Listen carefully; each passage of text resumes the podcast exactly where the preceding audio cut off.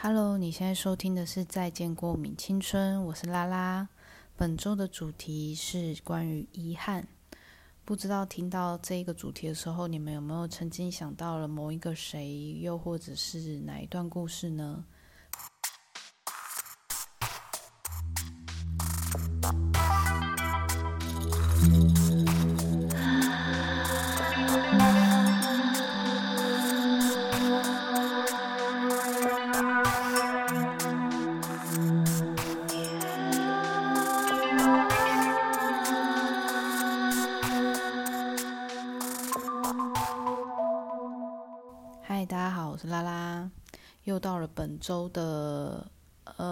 再见过敏青春，然后现在可能会听到我的声音语速有变比较慢，因为上礼拜的时候呢，就有一个好友，他就跟我讲说，你为什么这一周的再见过敏青春，为什么讲话速度像机关枪一样这么快？所以我就想说，好，那我要调整一下我的速度，然后包含可能是因为我上礼拜的剪接。的时间很很零碎，就是我可能把中间的空白拉太紧了，所以以至于好像会一句话里面放了非常非常多的字。好，我这礼拜就要来调整，也刚好可以搭配我们这个礼拜的主题比较呃沉重一点点，我觉得对我来说是一点沉重啦，就是关于遗憾这件事情。然后因为这一这一个礼拜的。呃，这一个礼拜的琐碎小故事也没有这么的欢乐，所以就觉得好像可以用一个比较缓慢的方式来跟大家分享。呃，然后现在如果你们看听到了这个声音会回音比较大，又或者是杂音比较多的话，是因为刚好这礼拜我在台南录音。那我在台南录音，可是我没有就是器材没有带足，所以就是用。我第一集录的那个简配的 iPhone 耳机就是录音，所以它会收到的声音会比较杂一点点，所以希望你们可以愿意接受这个比较粗糙的声音，原谅我。然后我们可以慢慢的听。嗯，本周的琐碎小事其实就是应该是跟大家差不多，不知道这礼拜大家有没有回去投票？那。哎，你们收听到了这集的时候，应该就是已经开票结果也都很清楚了。但是因为在这在节目里面，我没有想要讨论政治，只是在想说，那哎，因为其实我我对于政治就是很嗯有感的时候有感，那没感的时候也是觉得可能因为会觉得事情没有什么太大改变，就不会这么的热衷。原本我前面还在想说，到底要不要回来投票？反正就是台南，就差不多是这样，所以就诶有差我这一票吗？有有在思考这个问题，这样。我跟我爸去吃牛肉汤的时候，他也就是在那里感叹说，总觉得今年的投票率没有很高。然后我就说，对啊，因为就觉得像我原本也没有想要投，就觉得只是为了想说可以跟我爸吃饭，那也一起去投票，这样子好像也蛮好的，有这个机会。他说：“对啊，但是他觉得还是应该要投票，因为对我爸，他也不是什么政治狂热分子，只是他会觉得这个是每个人的权利，所以每个人都应该要去尊重自己的权益，而不要让他就这样子放弃掉这个权利。真正应该要做事情的人没有的这个机会，所以今年的投票，我觉得可能也真的是因为是市长吧，就是地方地方的投票，所以比较跟总统。”就是影响力还是有一些落差吧，我在想，就觉得今年大家比较没有什么太大的感觉。听说台北一直在下雨，但是在台南、高雄，就是南部还是一样晴空万里。所以我爸昨天就也讲说，啊天气这么好啊，怎么年轻人都不出来投票？这样很可爱。我就想说，哎，那天气那么好，我就一直很想要打扫阳台。然后我就想说，那我来刷一下阳台好了，因为我不知道。每个人在心里觉得很烦躁的时候，你们会用什么样的方式去呃消化这样的烦躁感？有一个方式其实蛮好的，除了看电影，因为有时候追剧追完或者看电影看完，你好像只是逃避了一下下现实生活，然后在某在电影情节的那个情境底下，可是像例如说你现在如果很尝试看解说电影的话，那那五分钟还是没有办法。弥补你就是刚心中的那一个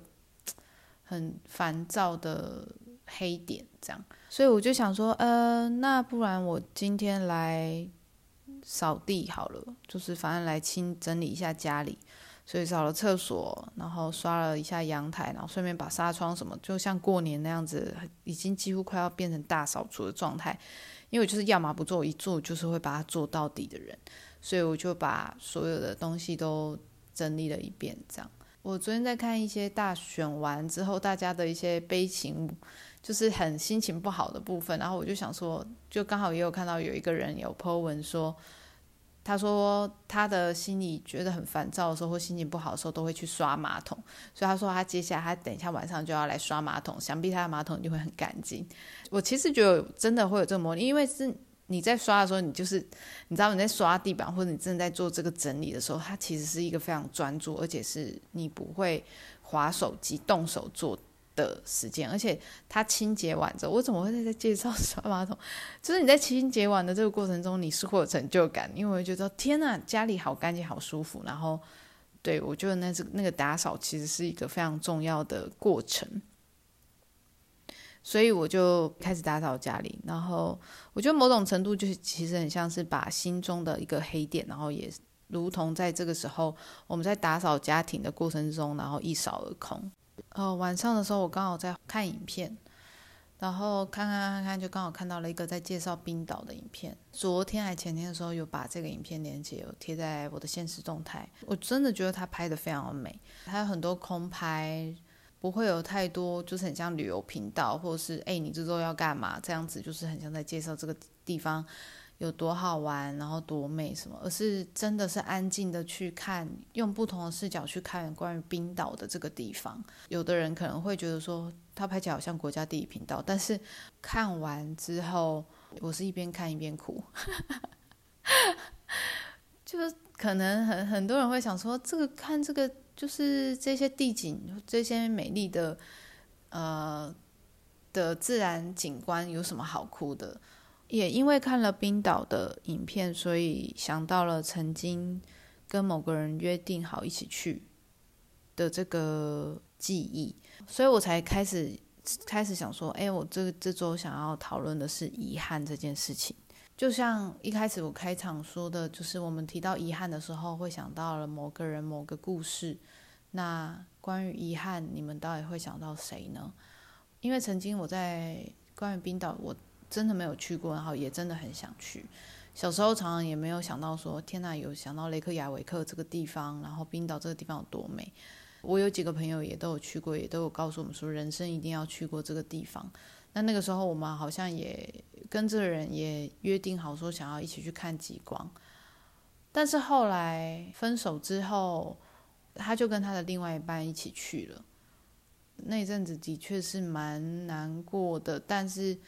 再后来看也会觉得那都是别人的新生活，好像也没有什么好，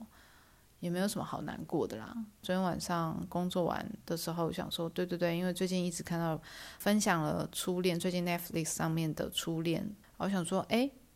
就是初恋的剧，然后我想说，是不是要看一下？我还在那边挣扎，因为我自己个人是非常，嗯，没有那么喜欢日本电影或日本剧的。就是有一个属于日式风格的表演模式，所以我其实每次看的时候，我都会有点进不去。即便很多人都说这一部多好看，多好看，但我真的是点进去，我就是没有办法看太久。但是这一部是我真的从第一集就是很专注，我已经真的很久没有这么专注的好好去看一部戏、一部电影、一部剧了。先如果我先不要暴雷的话，我会觉得第一个是它的美学，就是它把整个画面拍得非常的好看，然后非常漂亮。我昨天看完之后，如果先不要暴雷的话，我昨天我只能说我昨天看完之后呢，我直接整个兴奋到我大概两点半还三点才睡吧。我那个兴奋是不是觉得好开心？哦天哪，这个结局怎样怎样怎样或者什么的，是那种很久没有因为一部戏，然后你可以有一种悸动感。会被这个东西打动，会被这个文本打动，会被这个故事打动，然后，呃，你很想要跟别人分享说这一部有多好看，多好看，然后它的音乐更更不用讲，我真的觉得大家看完大家去看完一定要去听它的原声带。我不知道你们在收听的人的年纪落在哪里，但是对于我们来说，在一九九九年，就是韩国的团体还没有像现在这么多人喜欢。那那个时候，我们所有的人都是非常风靡，因为有在这个在更早年代的时候，是我们所有人都是很在香港的经典时代。那经典时代完之后，其实就换到了日本全盛时期，就杰尼斯那个时期。那时期就甚至于就是日剧一直出啊，不断的出啊。呃，神啊，请救救我吧！生田公子，然后呃，恶作剧之吻，博元崇，真的出了好多日剧，然后好经典，真的每一部也都很好看。就觉得天呐，就那时候就是对哈日族，哈日族，那时候就杰尼斯啊，哦天呐，龙泽秀明。重点是我要讲的是宇多田光的这一首《First Love》的这一首歌，它其实原本是由松岛菜菜子跟龙泽秀明主演《魔女的条件》，它是师生恋，而且那时候我记得我国中的时候在出这首歌的时候，跟这部剧的时候是禁片诶，应该说在我家是禁片啊，因为毕竟我们是学生嘛，那我们看师生恋，当然就是你知道。大人都会觉得说：“哎呦，母汤哦，怎么可能可以给小朋友看这个？啊，自己都关起门来自己看，然后津津有味，然后看的哭的稀里哗啦，然后却不给我们看。所以那个时候，我其实真的都没有机会看到这一部《魔女的条件》，但是这首歌却是红到不行，大概就是像《铁达尼号》那样的红。大概现在的人应该也都不能理解《铁达尼号》那个时候当年是有多红吧？那个时候红到。因为那时候还有夜市，然后还很盛行盗版哦。那时候就是你去夜市，所有的呃衣服店哦，就是卖衣服的，全部都会有印，最少都有黑跟白两件的那个海报 T，然后就是铁达尼号的杯子，所有的周边，然后呃盗版 CD，就是盗版 CD 还有出分不一样，有人有电源的跟没电源的。那个时代就是呃 CD 唱片最盛行的时光。就是我们还会去到玫瑰唱片行啊，去选 CD，然后甚至如果你是台南人的话，你可能还会对长隆的地下一楼的音乐 CD 部，就是音乐馆那里，你还会有一点印象，就是走进那里，然后你有舞台的 CD player 可以听，就是可以试听，然后每次就也要看店员选的选歌好不好，然后你可以去听，因为那个时候对我们来说，CD 唱片实在太贵了，所以。呃，去每次去听都是一种很奢侈，因为你听完就觉得，哦，好想买。但是，对，可能一张唱片那个时候就也是五百五百多块吧。就是总之，在那个年代的 CD 真的是时代眼泪。很多人都说，哦，一定要看《初恋》这一部，是为了要唤起我们回忆那个时候还有 CD player 有有线耳机的那个时光。可是，嗯，我倒不是觉得这一部。我倒不是觉得这一部是要告诉我们那个时代有多经典跟值得回味，而是应该更多的时候是在谈关于感情失去，就是你拥有你真的第一次爱一个人的感觉是什么。初恋这部戏我应该不会讨论到太多的细节，因为我还是希望大家可以去看。你喜不喜欢这就很见仁见智，因为它其实是一个比较日式诗意的剧。但是其实对我来说，它虽然有九集，它已经出完了。那我觉得它比较像是一个很长篇的电影，因为它的拍摄手法实在是太美了。那一些运镜，然后它所使用的颗粒感的画面，每一个场景，哦，天哪，就是想要看完，就是会立马想要买机票去北海道的那一种，真的不夸张，你就是会重新回到我们那时候很。风靡日本的状态，因为这部片好像花了五年的拍摄时间嘛，它有一种把我们带到了一个时间真正应该要在的位置上。因为现在都过得很快，然后所有的电影可能真的都花很多时间拍完，但是我们已经没有那个耐心去好好去看一部片了。大概讲一下它的剧情好了，就是《初恋》，它其实这一部片就是改自于宇多田光的这首歌嘛。那他这首歌，他就是以他这个文本，然后去他去写的，相隔二十年再相遇的一个故事。这个故事听起来，你可能会觉得好像是感觉应该会很滥情，我却觉得他拍的很诗意。他应该也不是在讲说，呃，初恋有多伟大，因为每个人的初恋一定都没有这么的美，甚至会很快的终结也好，又是会很不堪也好。因为那时候我们都我们是第一次爱一个人，跟第一次喜欢上一个人，所以我们很难去真的理解说到底爱是什么。但是也因为不理解，所以我们更会义无反顾的去投入一切。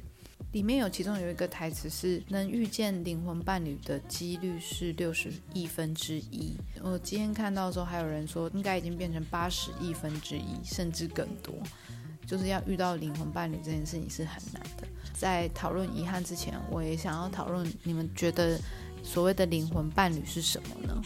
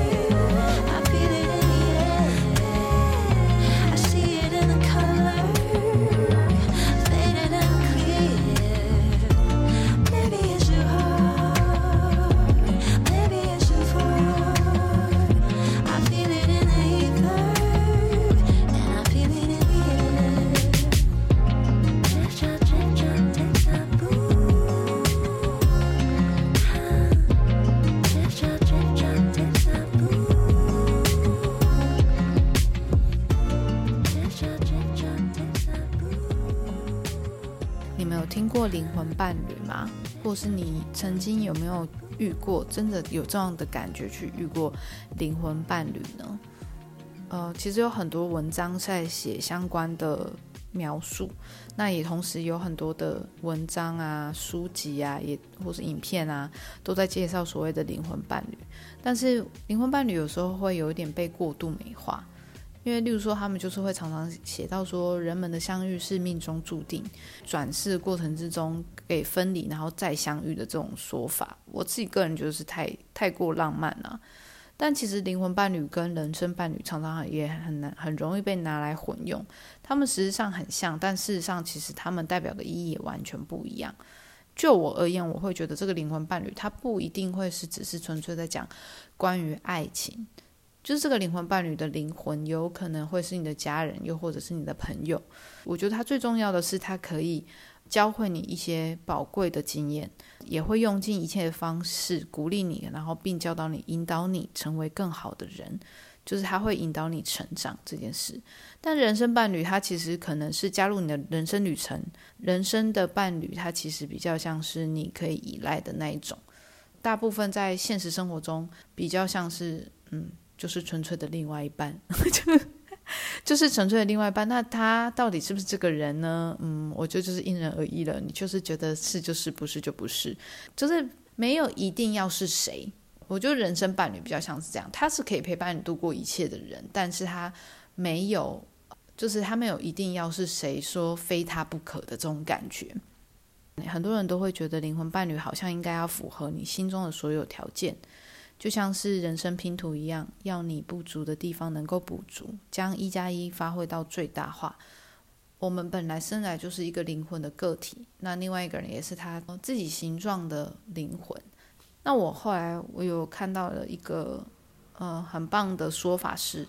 关于灵魂伴侣其实有一个很明确的特质，那就是就是他们会想要你，或是想要强迫你 成为一个更好的人。但不管是心灵层面，或者是身体，或者是灵魂，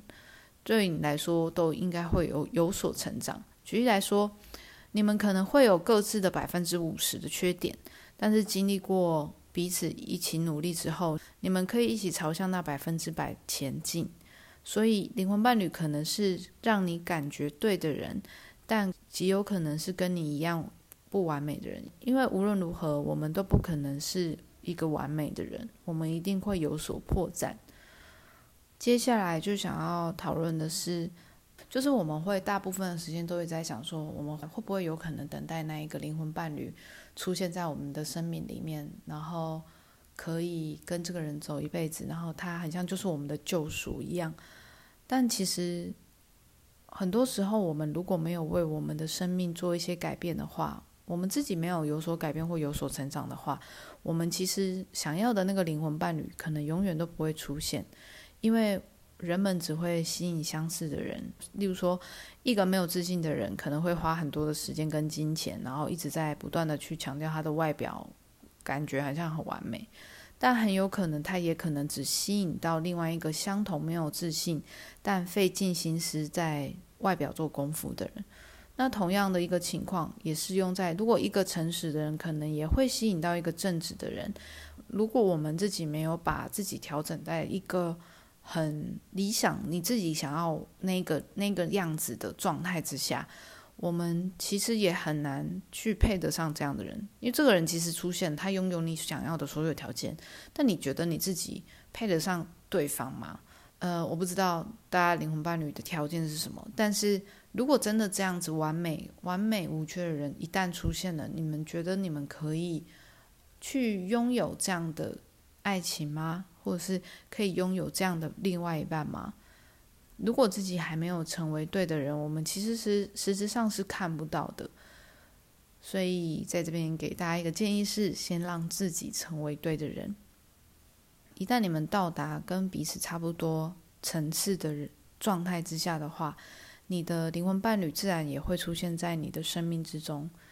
他们从来都不是完美的，因为你们一切都会要往更好的地方去。当你在想说这个人到底是不是你的灵魂伴侣的时候，我觉得你其实自己应该是可以感觉得到的，因为当你可以明显的感觉你跟这个人根本没有办法再有任何的进步空间，甚至会觉得自己好像在退步的时候，他或许就真的不是你的灵魂伴侣，他就可能只是你的人生伴侣，就是也就是说我刚刚讲的不一定要是绝对会要是谁或是哪一个对象。这有时候我们在讲爱的时候啊，可能真的是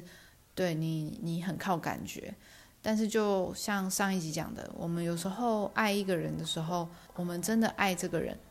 那我们要全部都倾泻而出的爱吗？当爱十年之后消逝之后，你们成为什么样的人呢？Would you like coffee or tea?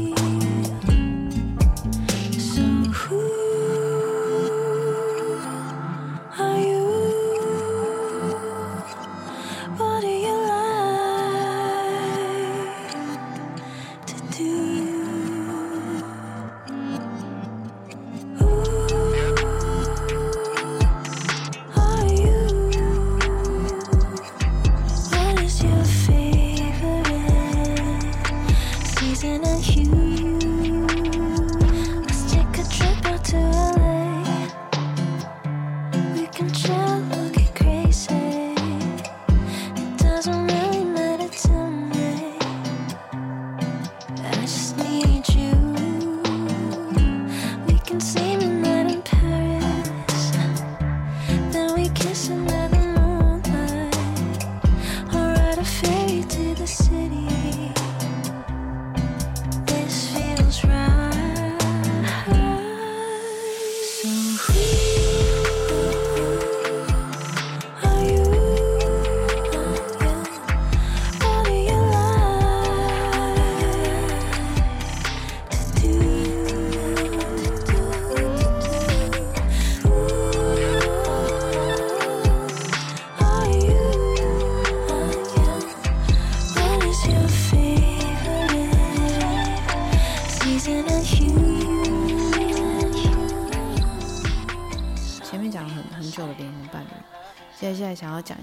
个关于遗憾的这件事情，然后顺便回复一下大家的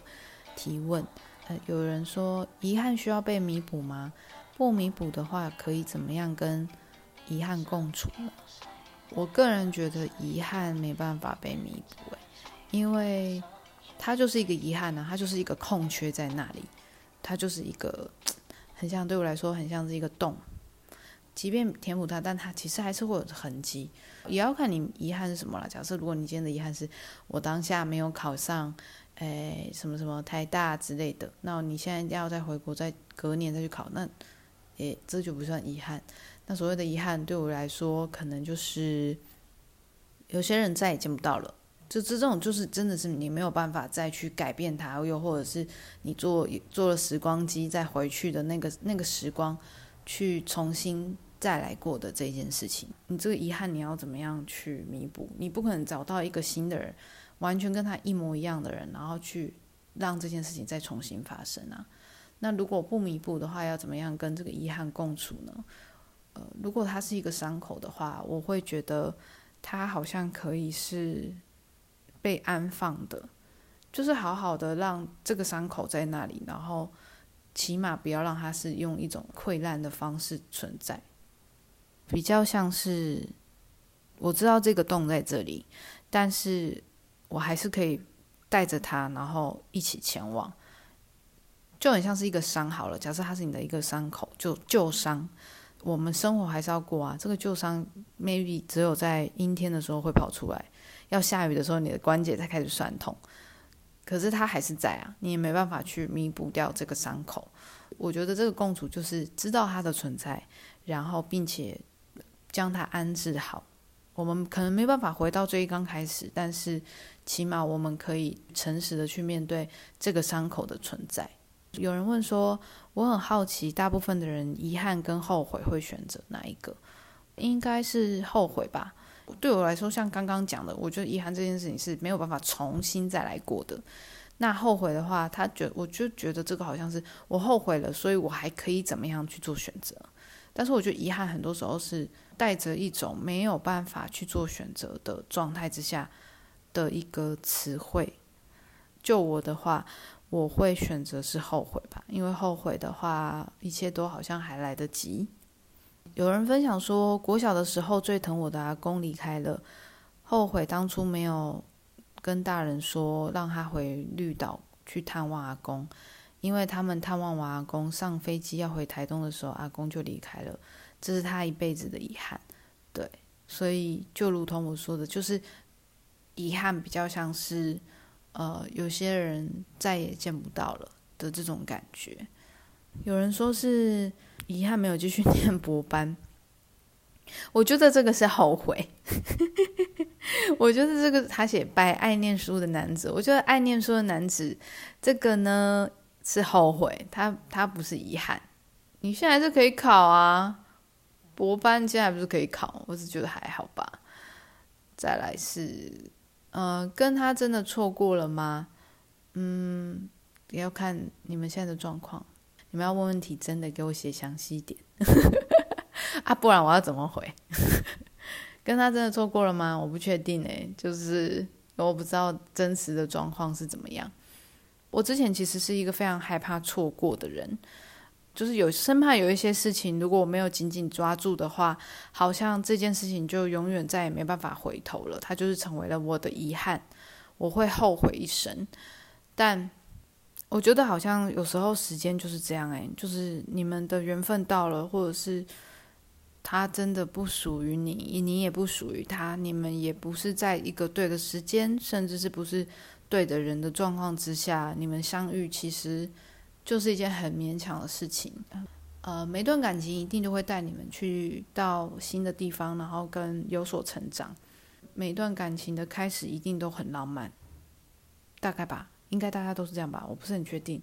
但是如果每段感情，我自己的记忆里面，在我记忆以来，每段感情的开始一定都是非常浪漫的。我记得有一封分手信，其实那个时候写，呃，写着说，想到了上一次跟我一起这样子做浪漫的事情，不知道是什么时候了。